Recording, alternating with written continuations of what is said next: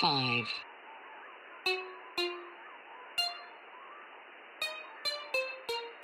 two, eight, two.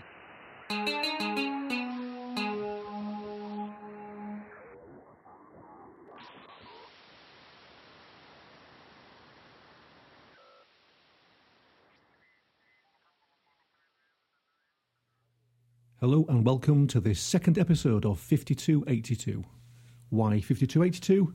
Well, if you are looking for a podcast about the D5282 British Rail Class 25 locomotive, you will have to look elsewhere for your vintage rail nerd fix. This is a podcast exploring popular and fringe culture, focusing on music, film, and television. We contend a golden age existed for three brief decades. But we are nothing if not contrarians, and so we'll discuss culture from any time and place that takes our fancy. In this second episode, we will be making yet more recommendations for your consuming pleasure, and discussing if the Beatles can be considered a folk band, and then the career of Michelangelo Antonioni, the Italian film and documentary maker who, from 1945, explored profound changes in European culture, thoughtfully considered the changing perceptions and tensions between genders, and considered loneliness and isolation in the urban society. With me are filmmaker, photographer, and blogger Kevin Petch. Hi, Dave. Hi, Dave. You okay? I'm not bad, Oh, good. all things considered. Ah, And cinephile, poet, and musician William Astbury. Hello, David. Hello, mate. I'm David Bain Bainey, the chair, and I own some recording equipment. Then, on with the uh, podcast. Oh, it's wonderful to have you back. Well, we weren't sure whether or not we'd have you with us today. We start every episode with No Sherbet Sherlock. Each of us will recommend a band, artist, or cultural artifact which you may well have heard of, is most likely very famous, but you haven't got around to looking it up yet. Uh, so, Kevin, so I'd like to recommend a live album uh, by Black Country New Road. Um, they're an art rock chamber pop alternative uh, band. Um, uh, the band's first two offerings, uh, for the first time in, uh, in 2021, and Ants from the, up there in 2022. Um, they were very, very well received. They featured uh, Isaac Wood on guitar and lead vocals. Sadly, Isaac left shortly afterwards, so the band regrouped, wrote new material, and recorded a live album. They also made a film of the same name. I would like to be so bold as to put this live in concert album up there with the likes of The Who's live at Leeds and Lou Reed's Rock and Roll Animal. It is that good. Standout tracks include Upsong, Turbines, Stroke, Pigs, and Dancers. I was lucky enough to see uh, Black Country New Road at the Irish Centre in Leeds, and they were absolutely brilliant. They also wiped the slate clean and only performed their new material, which is a good move, really, because all the uh, the singers they, they were just backing singers before, so now they're actually up there, which is brilliant. Uh, so yeah, I can't recommend this this um, album highly enough. Well, certainly you've got me interested there, Kevin. And I, and I certainly like that idea that they just play totally new material, even though in the past I've been to see acts and been disappointed when they don't play any of the older songs. But I, I, I, yeah, yeah, I, I think I'll have to check them out. Most They'll have to definitely. play me or burn me a disc or whatever. Most definitely. Yeah, yeah. and uh, where do they hail from? Are they. Cambridgeshire. Ah, marvellous. Yeah. Right. Yeah. A lot come from there, isn't there? Like the Soft Boys. Oh, um, With their name, you know, Black Country New Road, I was thinking, are are they from Birmingham? I thought I Alabama. was thinking, I thought- yeah, I was thinking Black Country Communion, which is that uh, band with the um, Joe Bonamassa and um, oh god, uh, the guy that was in Deep Purple playing bass who sings, yes. and uh, and and obviously Jason Bonham. And I was thinking Alabama. Yeah, yeah. Yeah, yeah, of course. Very, very good. Okay, Bill, so you're going to cover. I'm going to cover Can, David. Yeah, I know, I know, and, I'm sure, sure a lot of our listeners will be uh, very aware of Can, but uh, still, there's going to be people out there that don't don't know anything about them, or, or just know a very scant amount. Can are probably one of the most influential ger- uh, German bands of the last 50 years. Uh, they were born in the melting pot, cultural melting pot year of 1968. They were formed by ostensibly classically trained musicians that had been inspired by the rock music of the Velvet Underground. And I say rock music because the Velvet Underground weren't totally cla- uh, rock rock either, with John Cale being an avant garde sort of musician himself. The music was not dissed by punks and uh, foresaw the sampling and sort of patching together that we have in modern music. They uh, improvised their music. They they own they had the they had the benefit of owning their own studio, which obviously it can be very good for you if you're just going to play and play and play, which they did do.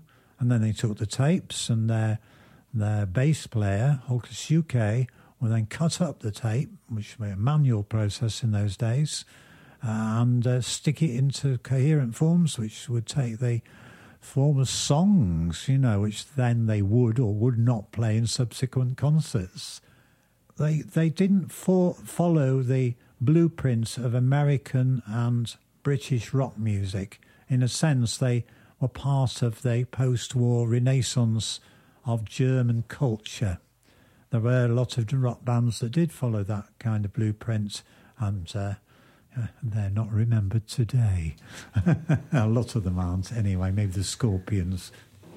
So, I wouldn't say it's a, a best can album, but what's a good entry point for people coming to them fresh? Uh, well, uh, uh, the album I always play people, David, is uh, Future Days from 1973. Yep.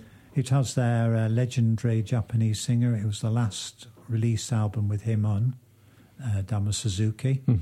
To me, it's an avant-garde album, which is totally weird for anybody that used used to musical form. Uh, you know, a a sort of accepted musical form. But at the same time, it's lovely to listen to. It's got a watery sort of feel. It's got Neptune's trident on the cover. Cover's blue. It's got an I Ching symbol that if you look up the I Ching, it's all to do with a similar kind of thing. It's got a vibe. Yep. And their um, their back catalogue, it's easily accessible. Uh, last week we discussed early Kraftwerk, which is being withdrawn, but uh, you can easily get hold of most can recordings. Yeah, so, so there are the certain oddball ones like their first ever jam station came as a cassette called Prehistoric Future, which there again, I'm sure if you went on YouTube or something, it's probably there. yeah, I've, I've, got back into Can the past few months, and uh, I can uh, say that there's a comprehensive amount of uh, material on there, some nicely curated playlists as well. Uh, my recommendation this week is the Icelandic band Sigur Rós and their fourth album, Takk. Now, I mean, Sigur Rós, I mean, they're super obvious, aren't they, really? Commercially success, successful, uh, music's being used a lot in film and TV. Yep. Uh, but if you're new to them, you haven't got uh, around to listening, Takk is where to start. It shows how the band had matured musically, creating compositionally very dense, dense and satisfying music. Uh, Sigur Rós have been called post rock or even shoegaze, uh, but I think a better description is um, horizon gaze. To me, their music summons up huge, great landscapes, uh, some beautiful, some intimidating, some quite melancholic. Um, I'd recommend their fourth album over the previous three because it's it's a good introduction to their oeuvre. It's well rounded, and secondly, it features Hoppy. I knew I'd stumble on this one. I've got to keep recording. Hey. It features Hoppípolla, which is instant recognisable and deeply moving. It's a track as monumental as Arcade Fire's Wake Up. It's, it's brilliant. Very briefly, I'd also give a honourable mention to Poppiholla by Chicane. Um, that's a trance track, and if it doesn't make you happy, nothing ever, ever will. The language is rather picturesque, the meaning is perfect. You flatter yourself. Each week, we explore a question that challenges or intrigues. This week, were the Beatles a folk band? Kevin, your thoughts on this? Ooh. Um, in later years, sort of, yes, I, I believe that they were, um, especially from 1966 onwards. Um, when you think about it, they, they were kind of at the tail end of the second folk revival, which lasted from 1945 to 1969. Uh, the the first, uh, for anyone interested, the first rock, uh, folk revival was eight, 1890 to 1920. So folk, uh, in a contemporary sense rather than a traditional sense, I'd say. Well, you've wondered what folk music was is, or you know, um, and that's always intrigued me since I was a teenager. You know, uh, I mean, when I used to go to folk clubs and things, and I think, is this really folk music, or is it? And things become a genre. It's it's like um, you could say somebody that had lots of blues in their music was a folk singer. Yes. But then some, but then blues has become such a fixed genre itself. So then it has to be something really back porch like Leadbelly or something to to tick some people's folk box. Yes. You know, Yes. uh, and then there was that '60s idea that pop music, it was a, a challenge, actually. I think that folk music was a modern folk, pop music was a modern folk music. But I think when we're talking about the Beatles, we're talking about certain salient things. Um, you know, like, uh, well, I know they did do a one folk song, even though it was a kind of a bit of a kind of throwaway. Was that Maggie May, which is like a Liverpool Yeah. yeah. sort of um, rather dirty ditty kind of sailors song, Mm, which uh, is on Let It Be. Which is very good, actually. It's, it's, it's, it's good fun. When you hear the full version, Yeah. you know, I mean, on the original Let It Be album, you only have a bit of a snippet of it. It's even better Mm. Yeah, when you hear yeah, it all. when you hear it all, Like yeah. in the new um, Peter Jackson uh, thing, is it called Get Back? The, Get back. yeah, yeah. Mm. I always forget what these things are called because of bootlegs of all that with Mm. similar names and stuff. And if you go right back, they came out of a city which was a melting pot of music, where you know the race records were coming over, brought by sailors. Yep. Ireland was just across the way. You know, families rather than playing Edwardian songs on pianos might be playing. Well, I'm sure they did that as well, but they might be playing uh, Irish music and they might be playing banjos and mandolins and, and things like that. I think there was some of that in the McCartney household. Yes, yes. Um, But um, I think you've got things to say, if I'm not wrong, about the form of Beatles songs, which f- points towards folk music or a definition Yeah. of folk music. Well, yeah, I mean, one definition of folk music in, in a way, if, if you go right back to the Revolver album from 1966, um, George Harrison's Taxman. I mean, it's, a, it's, a, it's just a complete protest song, which, you know, it goes down well with the, you know, the folk music, you know, and- you know, as, as in the genre itself. Um, but then, as as they get older, they, they seem to start going and going sort of back in time, sort of reminiscing about their childhoods and things. You mean when they become solo artists? No, no. Um, we're talking stuff like Penny Lane, which was just up the road from Well, where, uh, where they so lived. they've got a year older, yeah. Well, yeah, yeah, yeah. Sorry, Yeah, yeah, yeah. yeah. Uh, Strawberry Fields Forever. Yeah, they, they have all the attributes of folk music. You mean like place names or? Place names, Uh, yeah, yeah. As a as a kid, you wouldn't know that Strawberry Fields was somewhere in Liverpool, but uh, as an adult and getting more knowledgeable, one does. Yeah, know. I mean, I, when I when I was I was only probably eight years old when, excuse me, when um, uh, Penny Lane and Strawberry Fields came out as a, it was a double A side single, Hmm. um, which was destined really for the Sergeant Pepper album, but they were left off. Yes, I think George Martin wished uh, at least Strawberry Fields had been on it. And what other themes do you think in uh, in Penny Lane, particularly about that resonates with me? What are, the, the themes about time and place and memory, which mean nothing to modern people, a past which is deep in the past now. But if you were, you know, a teenager in the '60s, or you were listening like I was in the '70s as I grew up, there was that connection back. Yeah. to a not a over romanticized um, idea of a, a location, but just the warmth and the feeling of where the home was. I mean, the good thing about it, all, all that is that when, when you do go, I mean, where they actually lived wasn't on Penny Lane, it's a bit lower down.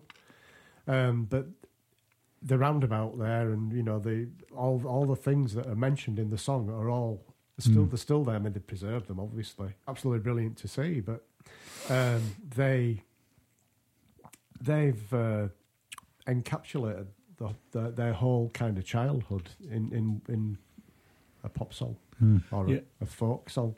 Yeah, I think uh, it's really important to re- recall that um, there were working class post-war Merseyside, which had been heavily bombed. Exactly. Where I know John came from lower middle class uh, background, you know, with his auntie and that nice, um, nice semi. But we were three lads. I mean, they were proper two up, two down. Yes. Yeah. Not yeah. not a penny to rub together, really. Yeah, yeah. And I think that's really good about about about well, all of them really. But well, sadly, there's only two two of them still alive. But um, they've not forgotten where they came from. It's very very important to them, which which I think is fabulous. And I think that I think that's. I, I don't think these musicians start off to be, to, you know, to be to be put in that category of, of a folk musician, but it seems to be that that's where they seem to lead. No, it's a fun, it's a funny um, dichotomy though because I know that Ringo's done some very sentimental songs, but he's the one that sort of least sort of waxes on lyrical about Liverpool. He was glad to have left. Well, no, um, but, um, in what was it now? Two thousand and eight. He brought out this this this album called Liverpool Eight, Right. and it actually mentions his his home, where you know his former homes like Madryn Street and Admiral Grove and things like that. But I think I think the lyric goes, um, I, I, I, "Liverpool, I left you, but I never let you down." And and I, I that it kind of brought a tear to my eye when I, when I when I listened to that. I thought, Yeah. do you know that is really really powerful? He's he's been living all these years, you know, abroad and everything, but he still hasn't forgotten. No, I, I wouldn't have thought he would have forgotten, but he definitely. It's a bit like J.B. Priestley in Bradford, didn't they? They thought, "God, mm. this place is dump. Let's get out." Oh, Delius. yeah, I'm off now. Thanks. Goodbye. Mm. I came back. Yeah, yeah. But if, if we take it a bit further, we you know we're looking at like the album that the those two songs were left off, Sergeant Pepper's Lonely Hearts Club Bands.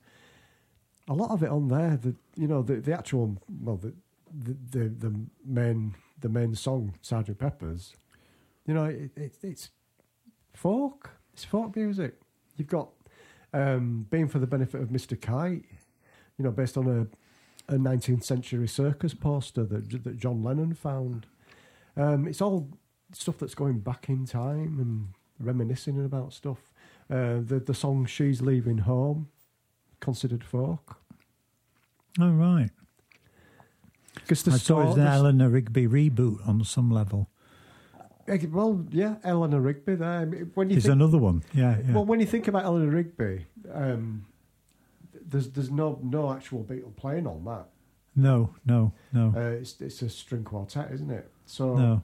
Yeah. you've got, you know, I, I don't know whether you can. Well, they're singing. It's yeah, the singing, but you know, the the And instruments. Mako wanted classical- said what he wanted.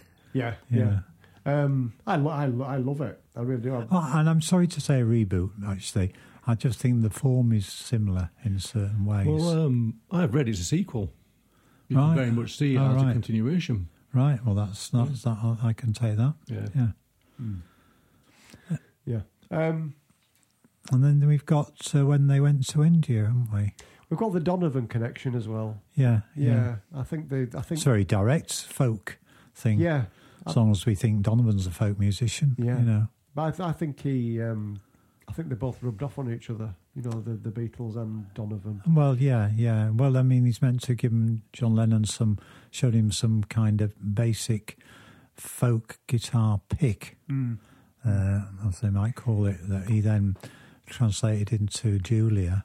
Yes, yes. And then I would say, right at the end, the very last Beatles record before all the refer, you know, before the uh, anthology and those those two records they made then. Hmm. Um, the Ballad of John and Yoko, just the title of it has a when you if you go back to your Taxman thing, It's got a ring to it. it's hasn't got it? a Yeah. ring of a kind Yeah. of folk song Yes, title has. to it. Yeah. You know, Yeah, yeah, I agree.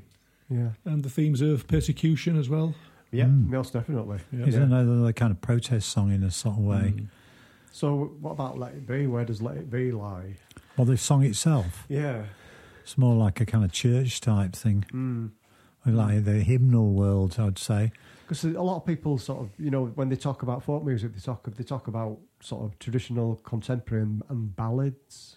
Yeah. Well, there's a, what about um, Hide Your Love Away from 1965 on Mm. uh, on the Help album? Yeah, yeah, You yeah. know, that's uh, well, he, he was very influenced by Dylan um, Lennon when he Yes. was writing that, but yeah, it's definitely got its own British sort of thing. It's got a, a bit of a folky vibe to it compared to some of their other songs. yeah, yeah, yeah. I'd say. Yeah, I agree. I agree. Yeah, there are there are bands who transcend their origins and they become just a global brand. They're just another product.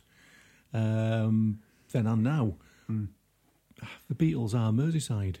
They are through and through. Yeah, Yeah. yeah, they are. Just But- going, just going back a little bit to the connection with church and uh, folk and so on. Yeah, Um, I have no academic reference to this whatsoever. It's just in my head. But I think, you know, if you went back, say, 200 odd years, where some of the deep roots of folk lie, yes, just before the Industrial Revolution, um, the people who were balladeers, who played in pubs and so on, would most likely play in church as well. Right. Yeah, the musicians you got in church, because we, and one thing I do know about is that if you look at church music of the 16th and 17th century, they were frequently not just an organist or somebody on a little sort of keyboard.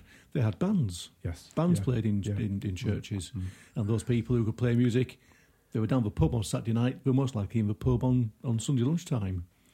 Yeah, If we, if we take this out of this country into the sort of realm of world music, and uh, you know, I was thinking of a friend recently I was talking to who sings in a Georgian choir, which I first thought was the 18th century, but he's from you know Georgia in the steppes. uh, yeah, it shows how dumb I can be sometimes. Uh, but they had Georgian mu- uh, choir.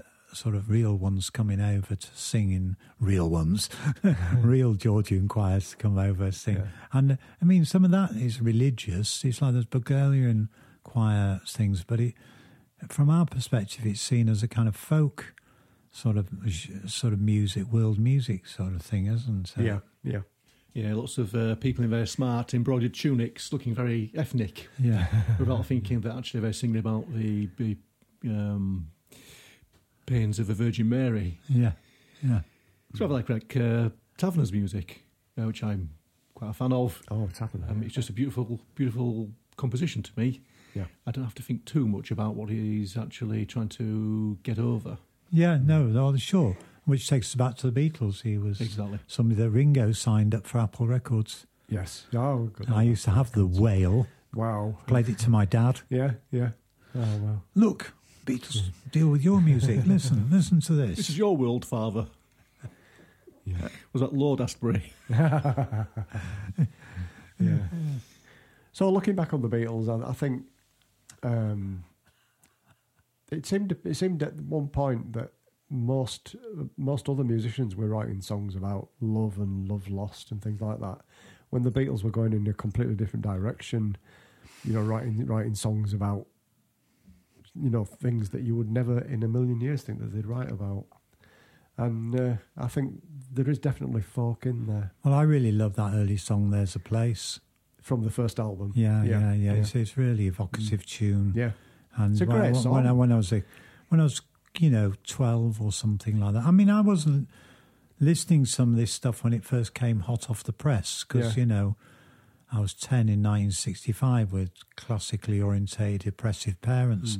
Hmm. Um, but you know, hearing that song, it, it, its lyrics and you Hmm. know, it just and its tune, Yeah. It's transform, Yeah. you know, transported you somewhere. Yeah.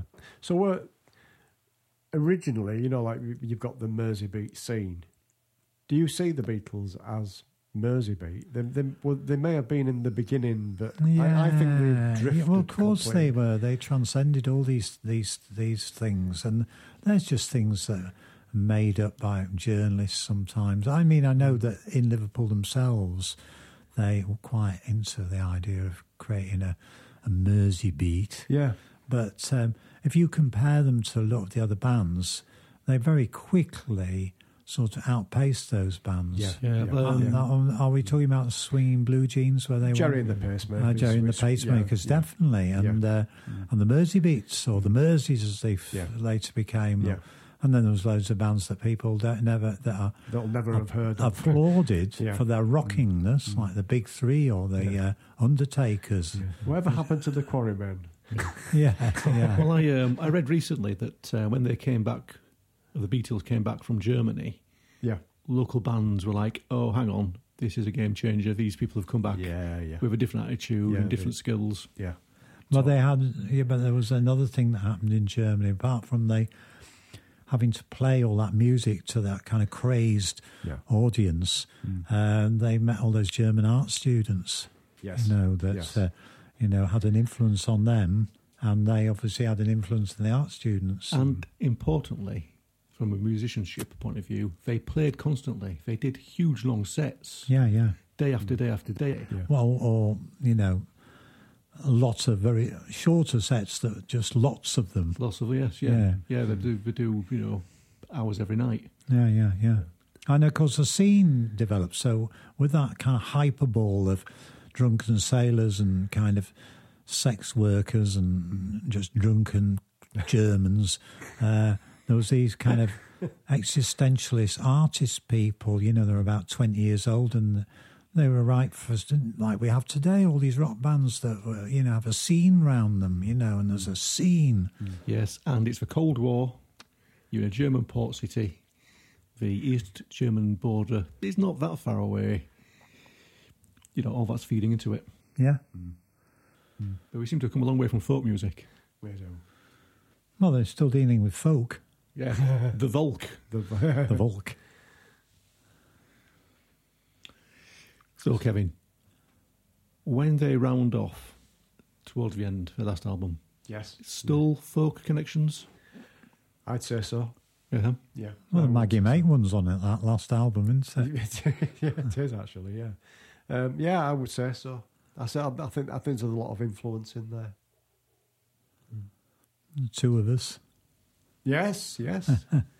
Yeah. Or is, am I just saying that 'cause it's got acoustic guitars out front, you know? well, as I say, it's that uh, you know, if folk music is a common touchstone, then the Beatles are definitely a common touchstone. And they're not just, um, like you were saying, David, which is true about things becoming uh, beyond the people in them. But I think with the Peter, Peter Jackson sort of launching of that film work for them in their last days, we saw them as people again and musicians, mm. Mm. and they were a great band. Yeah, because the, the Let It Be film, the original film, um, it, it kind of showed them at war with each other, which Yeah, is, yes, yeah, yeah. yeah. When when you look at Get Back, you Well, think, well, you know, why did he go down that road? Well, you see both, don't you? There. Yeah, I mean, there's bits I recognise out of the Let It Be film that are in hmm. the Get Back. Hmm. If you want to play it like this, I'll play it like this. If you like that, Yeah, I won't that- play it all. yes, yeah, yeah. That was a bit of a moment, that one, wasn't it? Yeah, yeah. So, have we um, have we come to a conclusion? I think you're firmly in the yes category, Kevin. I am. Yes. Bill. Well, I, I, I- I seem to mention it twice, this touchstone thing. So I think that's meaning that I do think in some ways they are a folk band, but probably not in some people's eyes. Yeah, yeah, Yeah. yeah. I think folk music is like jazz. It's angels fear to, fear to tread, really. It is so hard to define and so passionately defended. Um, I think some people find this um, an outrage. Beatles, folk, but they become important, of course, in the world of music. Uh, their impact in Europe, America, the Far East is huge, but they are still essentially a Northern English band Yep. with extremely deep roots in that culture.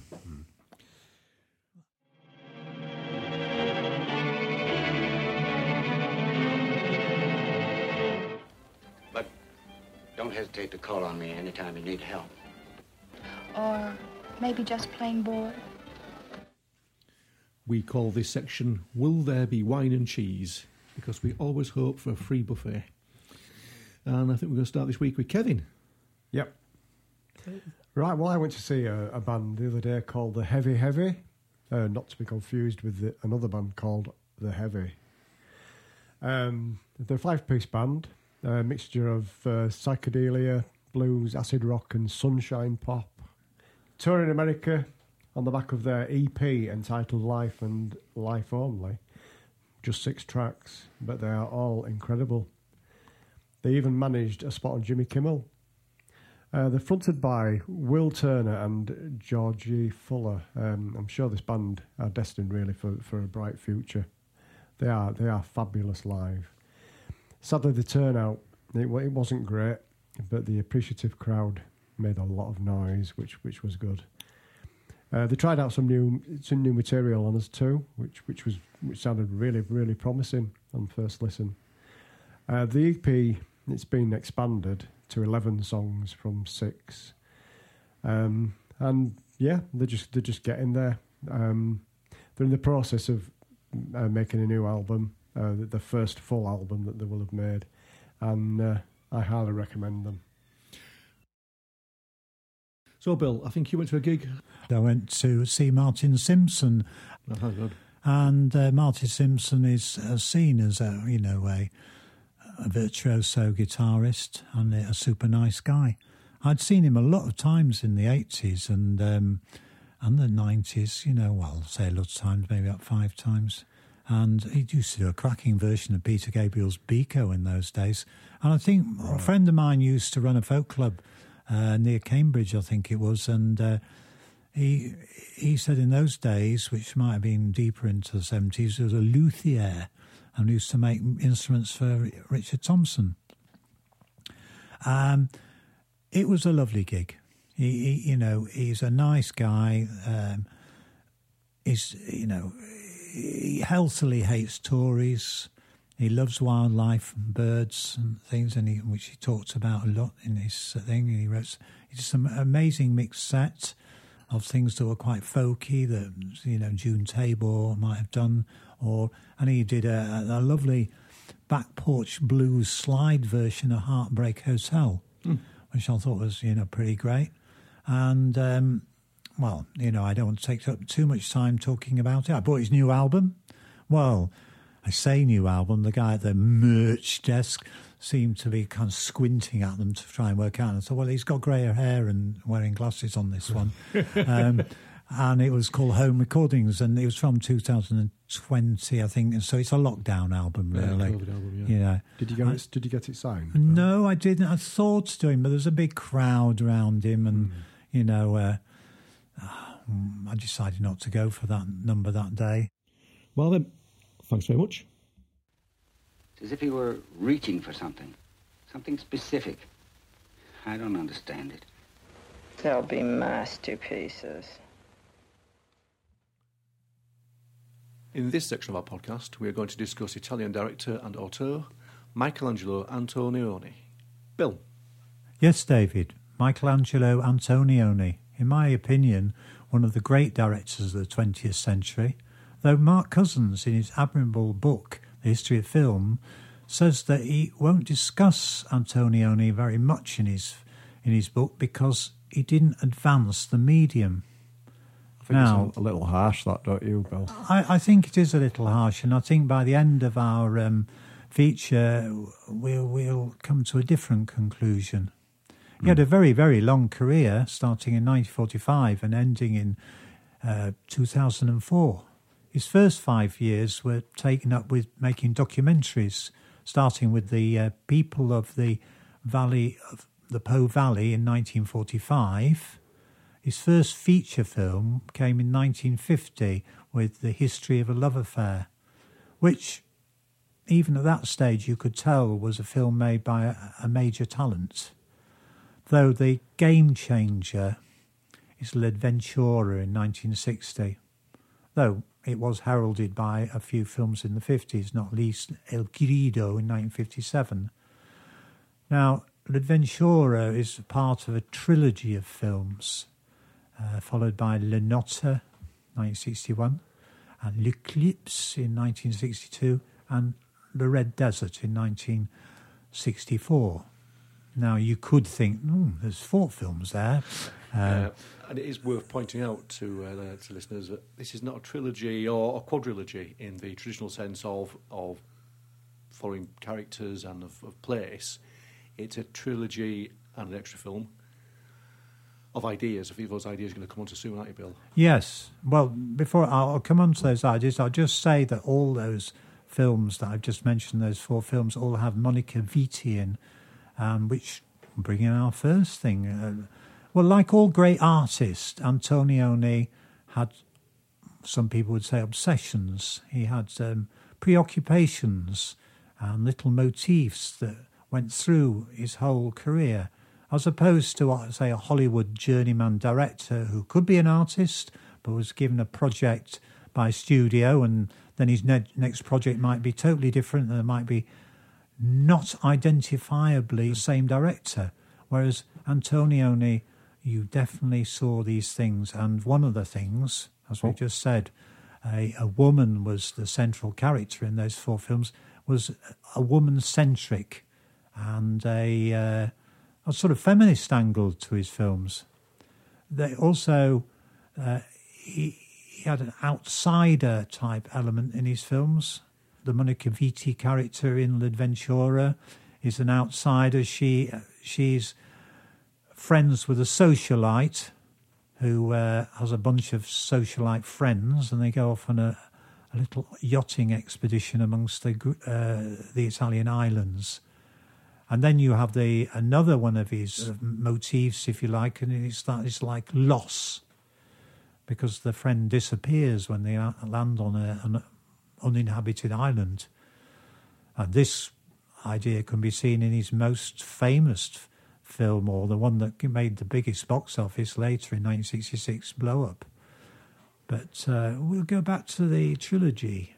I think you've recently watched the trilogy, haven't you, Kevin? I have, yeah, absolutely brilliant. Um, what I did find interesting was um, the, the casting, really, because the, the, the guy that plays the socialite, uh, Gabriel uh, Ferzetti, um, I'd never seen him in another film other than on a Majesty's Secret Service. He played he played Tracy's dad in the the James Bond film, and I'd, I'd, never. I thought to myself, will I ever see this guy in anything ever again? And and he, tur- he turns up in this. Well, I think I think uh, Kevin, you find this is true of um, of so say big time American British films, especially in the sixties, hmm. that they were they were peopled with great European actors yeah. that were in small parts. Hmm. I mean, one of the famous ones uh, is uh, Fernando Rey who was in lots of Buñuel films. Yes. And he's in similar films to what you're talking about, Mm, isn't mm, he? yeah. Just in bit parts. I've even Yeah. seen Mm. Michel Piccoli, you know, in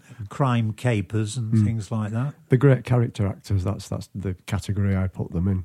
Yes, yeah, yeah. But yeah. He, he was he had a lot of star quality in uh, in in L'Avventura.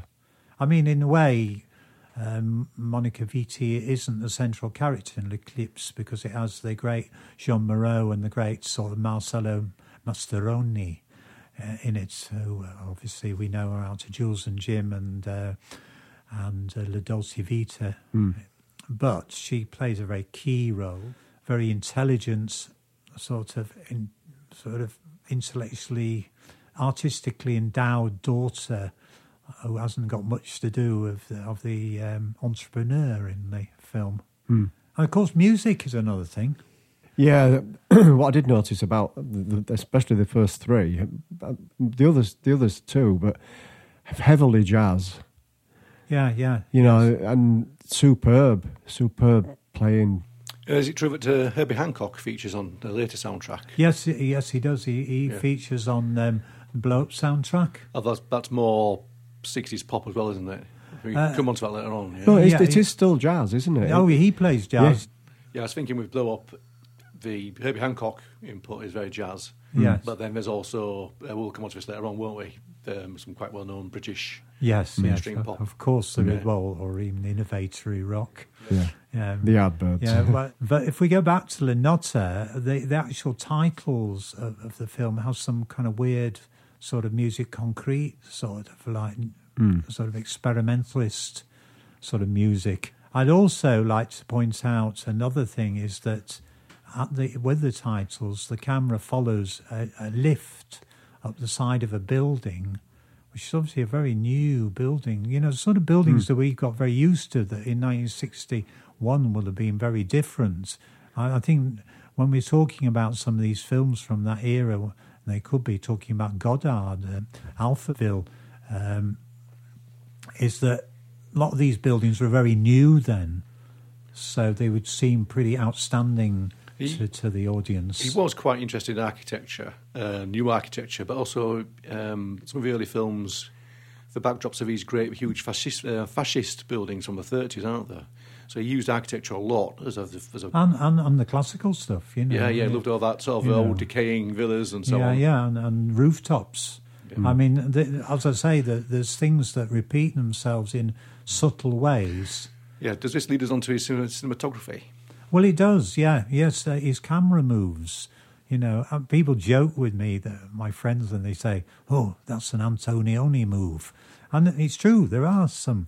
Uh, he likes filming people from above, so I, I think I re- do remember a thing in Le, La Notte where Jeanne Moreau sees Mastroianni on Mas- getting more friendly with uh, Vitti, hmm. and and it's seen from above in a in a, in an angle because it's obviously one of these sort of sprawling villas with hmm. little walkways and hmm. all that sort of thing. So quite voyeuristic, a lot of his shots are. Yeah, they So are, because- through doorways and, and down. Yes, well, there is that thing where you have a, you see the inside of a room. You're quite correct, David, and and you see a doorway, and the action is happening in a doorway, and uh, and and this has influenced people like Mike Leigh. You can see that in his films, and also we could bring up another one of his sort of uh, preoccupations, which is ecology.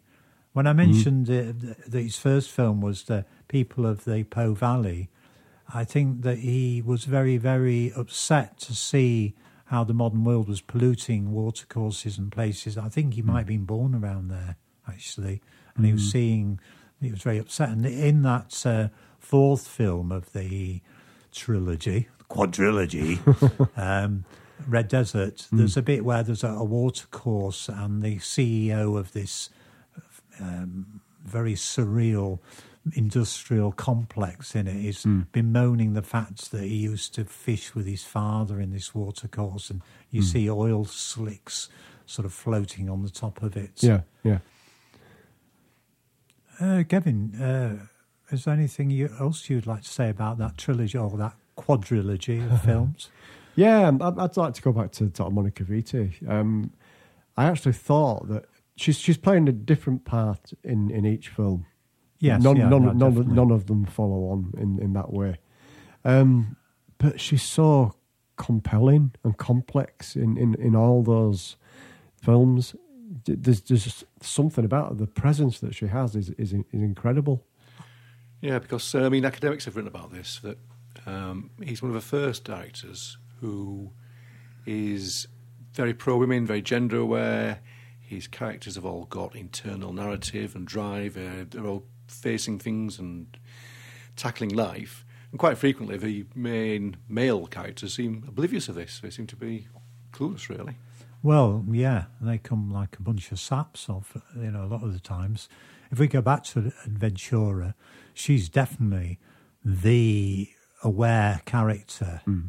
And, you know, there's a socialite seem like a bunch of airheads and, hmm. and, and very self obsessed. Yeah. And I, mean, I, ca- I can mix in my thing about the camera angles and this self obsession very early in the film. She's driving with a socialite friend who's very, very spoilt and hmm. sort of self obsessed. And they go and visit her older boyfriend, and she just nips upstairs and leaves Monica sort of waiting for her, and she thinks she's going to come back in a minute, and then she starts making love with her boyfriend, hmm. and hmm. you, you see one of those great shots, one of the great Antonioni shots from from the window of Monica, just sort of like wandering aimlessly around, and then you see the shot there looking up at the window and him closing the shutters. Yeah, and the shutters are closed. Yeah. Mm.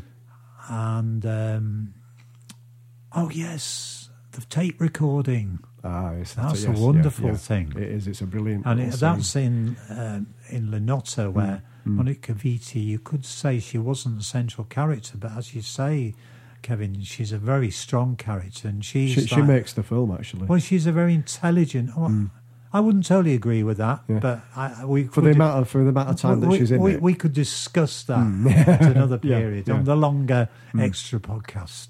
um, I'd wonder, I'd love to discuss that. Well, there's the bit where she plays Mastroianni, uh, a tape machi- a tape recording of a poem she's just written, and then he says to her, "Oh, can I hear that again?" And she goes, "Oh no, I've just rubbed it off." Well, Yeah. you hear the noise of it being rubbed yeah, off yeah. uh, and in a way it sort of reflects something ephemeral about their life and she's really intelligent but she's got nothing to do she's the kind of daughter intelligent daughter of this entrepreneur where she's got everything and she's like bored So is this erasing of a tape, is it a political or artistic statement? It's not on a whim just because she's a bit... no I i, think- think I i think think she she's did it all the time I think she's hmm. been mean.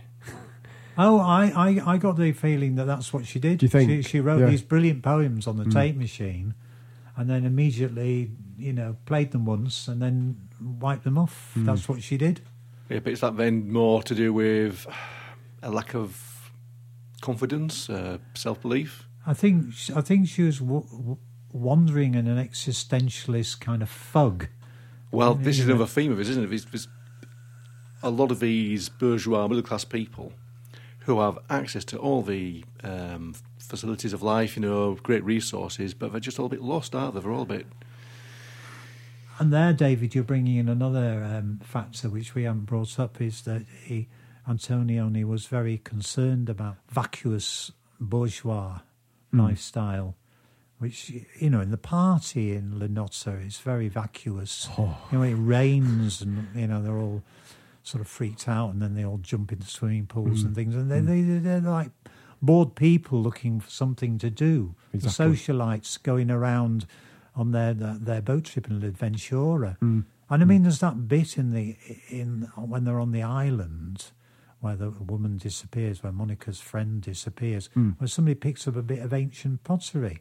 Mm. Yeah, and, yeah. then it's oh yes, it's three thousand years old, and then somehow it just gets tossed aside and smashes. Mm. You know, Uh, we've all done that. you know, you know. Uh, you know, so there, there was this, this lack of kind of any kind of consciousness about anything. Mm. You know, Or care, or yeah, depth. yeah, that's right.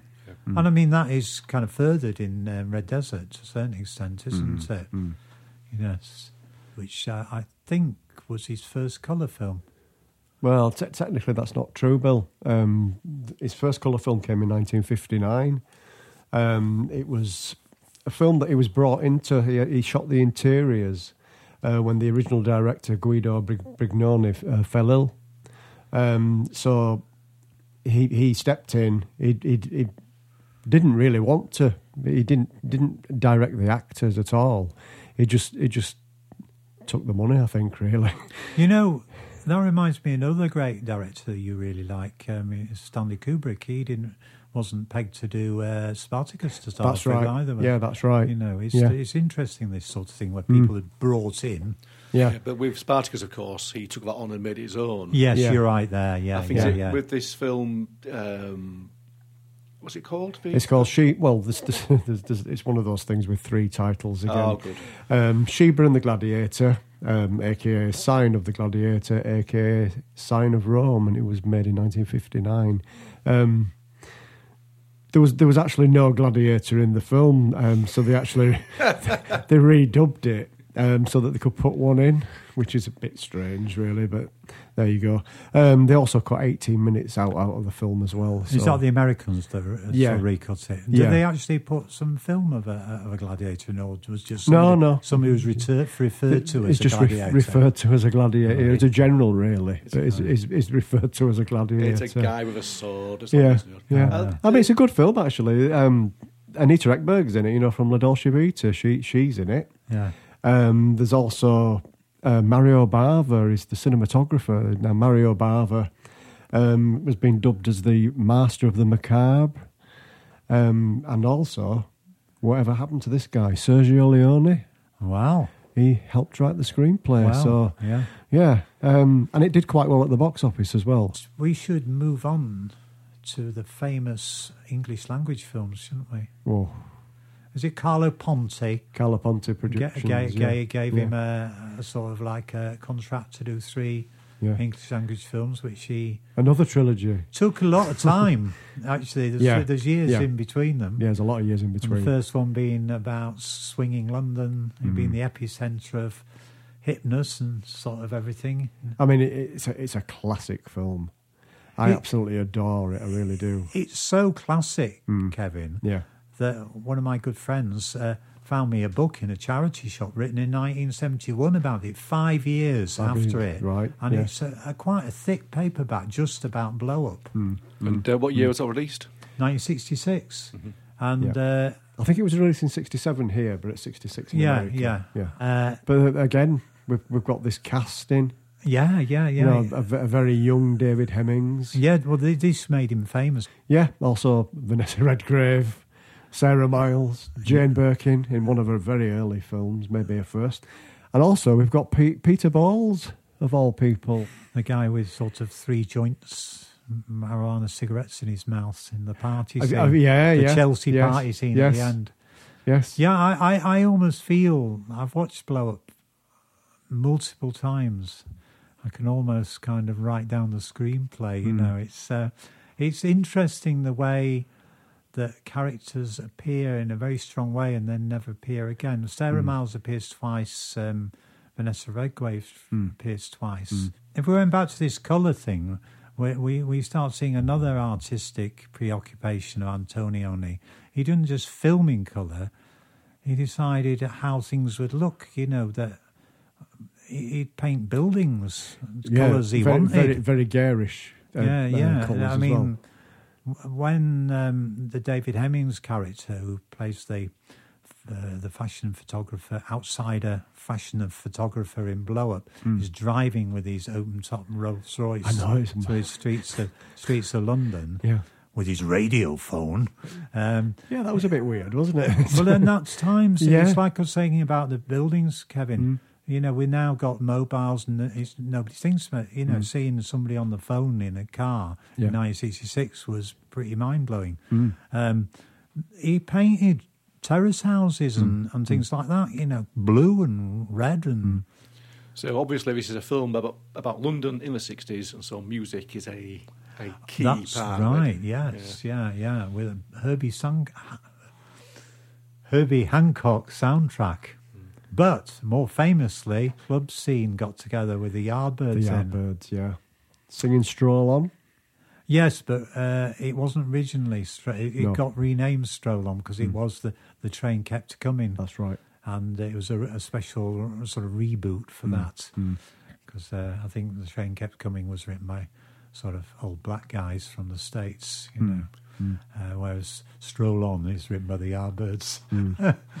But were the Yardbirds even supposed to be in it? No, well, this is another thing I'm going to uh, speak about. Um, uh, another thing about Antonioni, which mm, some people think was a fault, is that he would decide to have some music and then change his mind. Mm. Mm. And uh, on the re release CD of the Blow Up soundtrack, you have t- two tracks by the group that became Tomorrow, a famous Mm. psych band of 1967, which had Steve Howe in it and Mm. uh, Twink Mm. of later Pink Fairies. And they were called the In Crowd at the time, and uh, they were acetates that Steve Howe found in his loft uh, that he was going to use. But obviously, the Yardbirds came up. Maybe the Yardbirds Mm. were more famous, obviously, in Yeah, a s- one yeah. sense. Uh, and I think they, they, they, I think the club scene is very, very innovatory. I've seen that repeated. I've seen. Mm. I, I feel personally that that Wim Wenders re- so repeats that in Wings of Desire and his Nick Cave rock mm. club scene, mm. where the camera sort of pans along the people, and and in Blow Up, you're just seeing a year of of melting pot year, and everybody looks hmm. wild and individualistic. Hmm. Hmm. It's a bit like the difference between Monterey Pop and Woodstock. You know, in Woods in Monterey Pop, no, the styles aren't set in stone. You know, whereas Woodstock, everybody's more stock, Yeah. sort of hippie look or whatever. I find that quite interesting. If we're thinking about soundtracks, of course, there's a lot of great music in Zabriskie Point, his second uh, Fabulous. second English language film from uh, the six years later. You know, Yeah, 1970. yeah, uh, you know, uh, obviously Carlo Ponti had a little bit of weight on his hands. Yes. For younger listeners who do maths, uh, it's not six years between 66 and 70. All right. Just worth pointing that out. Oh yeah. Oh god. anyway, he got Pink Floyd to do a whole soundtrack for that film mm, that he mm. then didn't use. He used three tracks, Yeah. which are great tracks. Mm. A, a reboot of, of Careful That's Eugene, of course. And the, the music thing goes on, of course. You know, 1982's film, uh, Identification of a Woman, has John Foxx. He was always sort of getting the most modern, cutting edge music into his films. I Exactly, feel. exactly, I feel, exactly. Yeah, it's definitely. I mean, just just going back to um, uh, Zabriskie Point again, Pink Floyd, um, The Grateful Dead, The Rolling Stones, and at the end, a, a beautiful song uh, by Roy Orbison singing "So Young," Oh yes. um, love thing from from uh, Zabriskie Point. I mean, the thing is with Zabriskie Point, did you know that it was actually once voted one of the worst films ever made? No, but I knew it had been panned. Yeah, very, No. very, very much so. I mean, it, it, it's obviously a cult classic these days. I mean, it's, Yeah. it's a funny kind of thing, you know, that I've even heard that about blow up, you know. Hmm. What does this middle aged Italian know about our scene, you know, and this Yeah. sort of thing? Yeah, I mean, yeah. you know, apart from the fact he spent a year in London before blow up, you Mm, know, and things like that, but he was a great artist. Yeah, You fabulous. know, s- putting it through his lens. Yes, exactly. Hi- His vision. Yeah, Yeah, yeah. exactly. I mean, cinematography wise, um, Zabriskie Point looks absolutely fabulous. Well, uh, funnily enough, uh, something I haven't mentioned is that I've always felt Antonioni films, if you take one frame out of it, it's a wonderfully composed, sort of Exactly. painterly Yeah, yeah, sort of picture. You know, Yeah. it's all balanced. exactly. You know, Yeah. Which is what Stanley Kubrick's famous for as well. yeah, yeah, You know, yeah. It's like they're like paintings out there that you can just yeah. yeah. So if you have one sort of shot that, you know, it's in a book, it always looks interesting, you know, Mm. Yeah. and, and Yeah. well balanced. yeah, yeah. It's wonderful. So they have it Zabriskie Point, but then comes, in my view, Bill, the masterpiece, The Passenger. But which was a forgotten film for a long time. Yeah, I mean, definitely. if, if Zabriskie Point was put down, they, the passenger wasn't even talked about. no, not really, no. But again, another, another stellar cast. Yes, yeah, of course. You know what I mean? Yeah, it don't get any bigger than Jack Nicholson. Well, he, at, the, at the top of his kind of coolness, if I may put it Mm, Yeah. like that. But I mean, obviously, you've also got Maria Schneider from um, Last yeah, Tango well, in Paris. well, yes, which, you know, she sadly felt destroyed her career. um, So she had another shot at doing something really good, and Hmm. I thought she performed well in that film. She did. She did. She really, really did. I, I, I loved her in it. Um, Ian Hendry as well, a, a great British stalwart. Yes, yes, yeah, Fabulous. Jenny Runacre, yes, yes. another great. She she played uh, Jack, Jack Nicholson's wife, yes. and Steven Berkoff. Not in it for long. I'm not giving any um, plot spoilers away. I mean, the, the basic premise is um, Jack Nicholson takes on someone else's life. Yes, yeah. I mean, it, it, he he looks kind of like this guy anyway, so he he, he takes over his life, which is strange, really, because um, when when you think that he, he's like a, a a documentary filmmaker, is Jack Well, Nicholson? but he's isn't an action. He's an action reporter in, Mm. in a way. And Well- in fact, you have what Hitchcock calls a MacGuffin, don't you? Where Mm. He's gone to North Africa to see some sort of terrorist or rebel encampment in the Mm. mountains or something, and Mm. you know he goes out there after meeting this uh, other gentleman, the Englishman in the in the North African hotel, Mm. where yeah, you know yeah. everything kind of works in a haphazard sort of way, Mm. and, and you know they befriend each other in a sort of very sort of probably a surface sort of way. Yeah, yeah. And then, of course, when he comes back from this uh, useless enterprise in the hills, Mm. he finds the guy's dead. I mean, the cinematography again with with um, the passenger Luciano Tovoli. You might might have heard of him, but if you've ever seen Dario Argento's Suspiria, No, I haven't Have actually. you not? I've, I've, I need to see that. yeah, Even though I don't go for those kind of films, but I need to see that. yeah, you do because ju- just just the cinematography. I, I've is seen the remake, and I've been told that I shouldn't Ah. see the original. I didn't go there, Bill. No, I, I'm sure as a, as a connoisseur of that kind of film, Mm. of that Italian, is it? Yellow, yellow, giallo, Yeah, giallo, Giallo, yeah, yeah. films Mm. that you would sort of not be happy about some remake. No, no, there's no point making a masterpiece. No, What- no, what- no, you know, When, no. you, when it's already a masterpiece, what's the point? No, that's right. And That Mm. could be a theme for a, a further program, Mm. couldn't it? Exactly. You Mm. know, there's too much of it goes on. Yeah, yeah. So, well, uh, I think wrapping it up, I, I'll go back to where I started.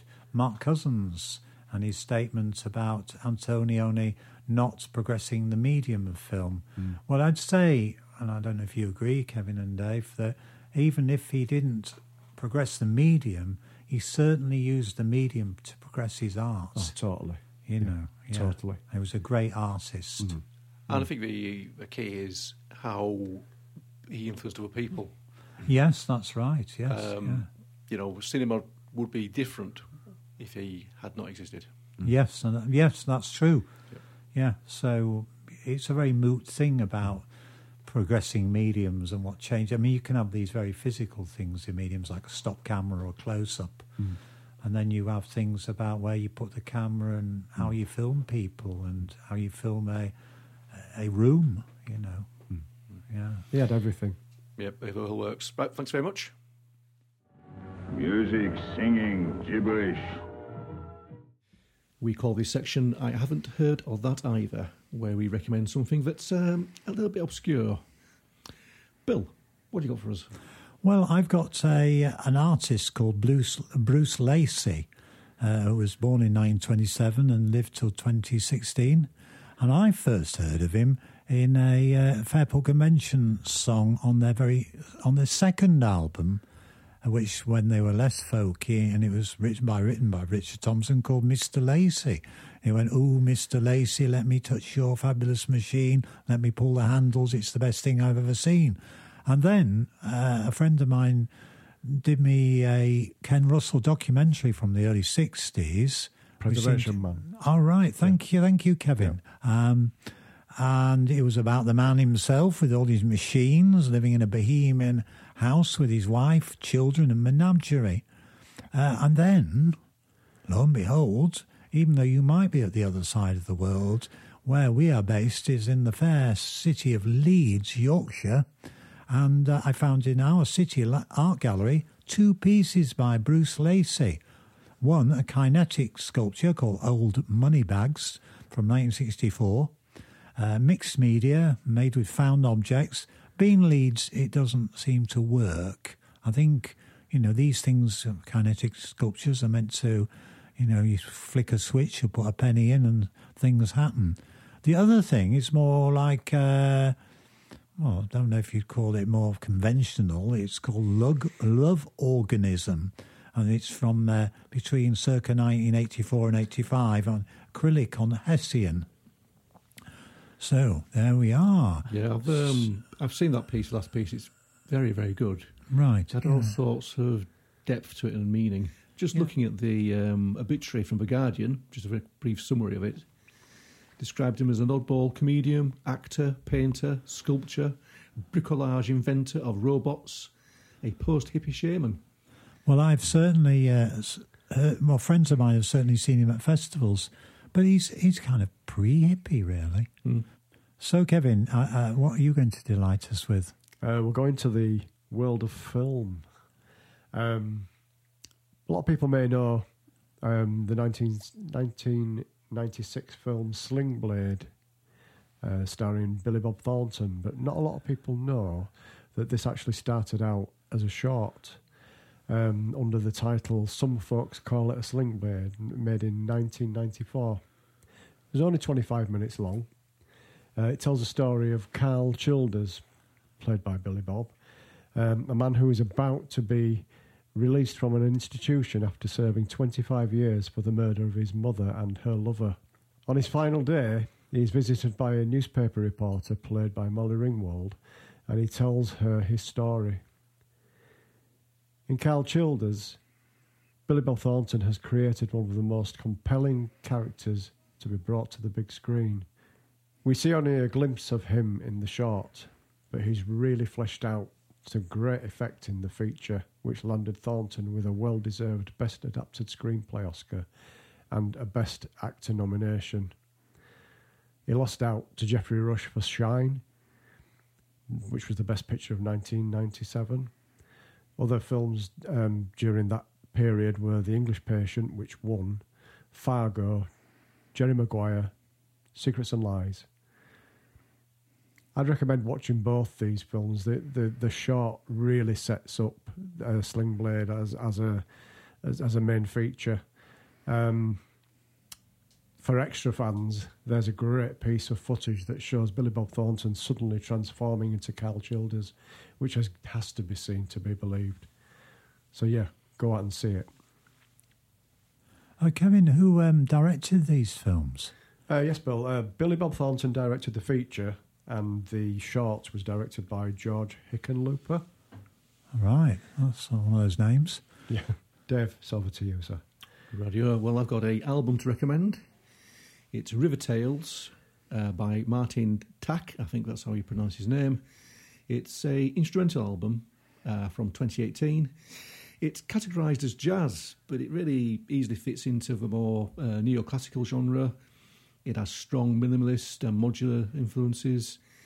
Um, Michael Nyman's in there as a sort of you know background um, influence. It's a concept album. It's imagining a journey down the Danube uh, we've heard that before somewhere. Uh, but it's it's quite beautiful. It's nice, relaxing, you know, um, well thought out. The opening track is called The Source, and it's like waiting for sunrise at 4 a.m. on a clear, beautiful summer's morning. It's it's, it's beautiful. It's um, it's fairly obscure, you know. It's European classical jazz, but but it's also easy to find. You can stream it on Spotify and YouTube Music. Sounds good, does that, Dave?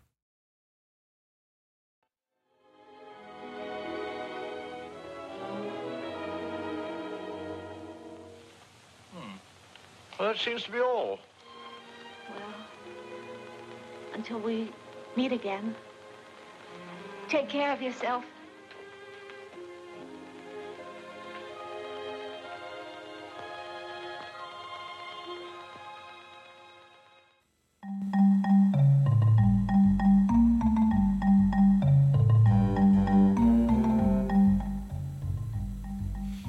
You for listening to this episode of 5282, which is a out of left field production. You can follow us on X at OOLF Presents 5282 and OOLF Presents 5282 on Facebook. And that's for numbers 528 and 2. The producer was Kevin Petch. Engineering and editing was by David Ben. William Astbury was on Pole. 5282 is part of the ACAST family.